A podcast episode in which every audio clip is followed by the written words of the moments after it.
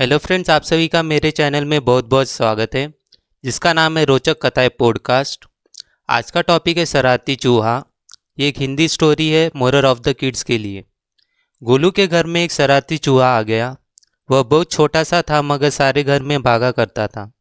उसने गोलू की किताब भी कुतर डाली थी। कुछ कपड़े भी कुतर डाले थे। गोलू की मम्मी जो खाना बनाती और बिना ढके रख देती, वह चूहा उसे भी चट कर जाता था। चूहा खा पी कर बड़ा हो गया था। एक दिन गोलू की मम्मी ने एक बोतल में शरबत बनाकर रख दिया। शरबत चूहे की नज़र में उस नज़र उस बोतल पर पड़ गई। चूहा कई तरकीब लगाकर थक गया था। उसने किसी तरह शरबत पीना था। चूहा बोतल पर चढ़ा और किसी तरह से ढक्कन को खोलने में सफल हो गया। अब वह चूहा मुँह घुसाने की कोशिश करता था, लेकिन बोतल का मुँह छोटा होने के कारण चूहे का मुँह बोतल में नहीं घुस पाता था। फिर चूहे को आइडिया आया। उसने अपनी पूछ बॉटल में डाली। पूछ शरबत में जैसे ही गीली हो जाती, वह उसे चाट चाट कर पी जाता।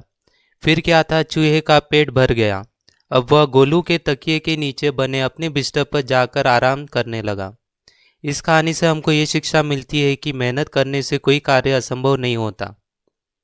आई होप आपको ये कथा बहुत पसंद आई होगी।